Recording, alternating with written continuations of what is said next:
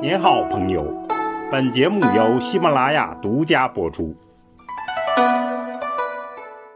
听段子学书法，我们继续说书体段子。前面我们分析了元楷复兴的内幕，那么接下来如何发展呢？明楷的小雅之风。说明楷小而雅，小指的是他以小楷为盛，书风呢比较小巧，而且追求雅致。那么这是一个小楷的高峰时代。当然，大楷在这个时期也有个别的现象。最代表的就是姜立刚，他的大楷甜美端庄，法度严谨。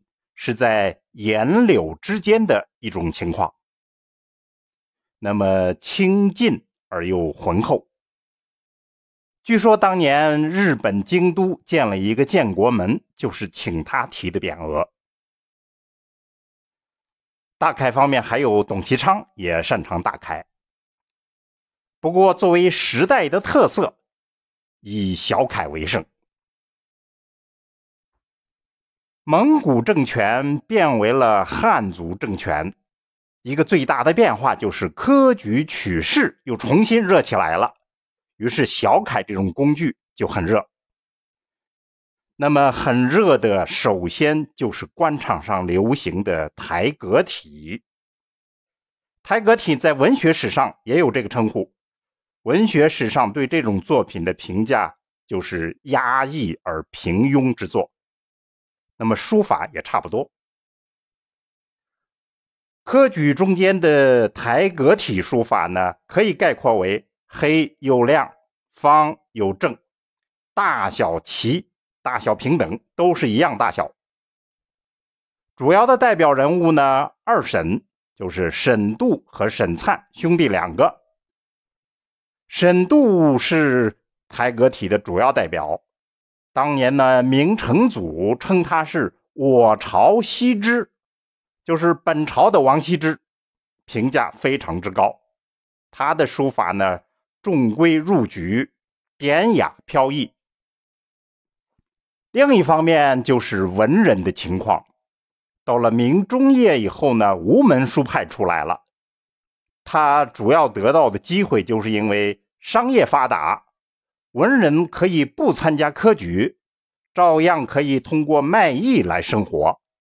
他们就追求一种新的书上，就是上拙朴。首先，祝允明他的小楷很有代表性，他是从妩媚走向拙朴的一个代表人物。他代表的作品就是《东坡游记卷》。那么跟着学祝允明的是王宠，他的小楷呢含蓄空灵。从官场上退下来，受尽艰难而沉静下来，沉溺于小楷的人物，就是文征明。文征明活了九十岁，大器晚成。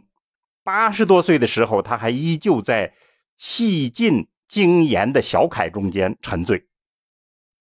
他的大致经历就是说，早期范学众家，变化比较多，主要特色呢是尖利外露。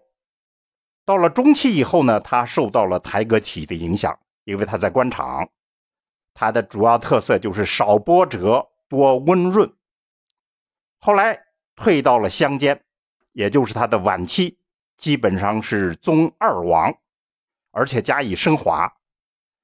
书风从板质开始灵动，从俊俏开始舒展，表现出一种温润精良的特色。后期代表作品就是我们在碑帖段子里头讲过他的《秦赋》，这是七十四岁写的，我们称它为灵魂出窍之美，大家可以收听。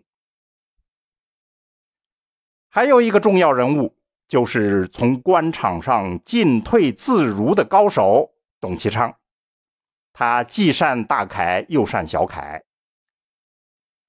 他善于在小楷中间用淡墨，所以风格呢恬淡而生动。他的字体清旷疏朗、淡然忘我的一种悠远的境界，是他最突出的代表特色。那么，我们可以欣赏他众多的写经作品，这可以代表他的风格。另外呢，还有。悲剧人物就是王铎，他在官场上受尽磨难。那么他的小楷呢，险峻沉着，奇策多变，苍劲古朴。还有一个另类人物，那就是傅山。傅山也善于小楷，他的小楷呢朴实古拙，以千字文可以做代表。为什么明代会有这样我们所说的小而雅的特色呢？大家都知道，明代替了元，汉文化的经典重新回来了。但是文人们突然发现呢，经典的诗文已经衰微了，热起来的是世俗文化，譬如小说、戏曲。那么文人们就沉浸在古典文化中间，这是一方面的难处。另一方面呢，他们如果去官场上，就会发现所作所为完全随时有可能惹来杀身之祸。明朝的官场非常之险恶，所以文人就在经典文化的衰落与官场的两难之间。这样一种高压下，想保持他们的风骨，就只能沉溺于小楷之中。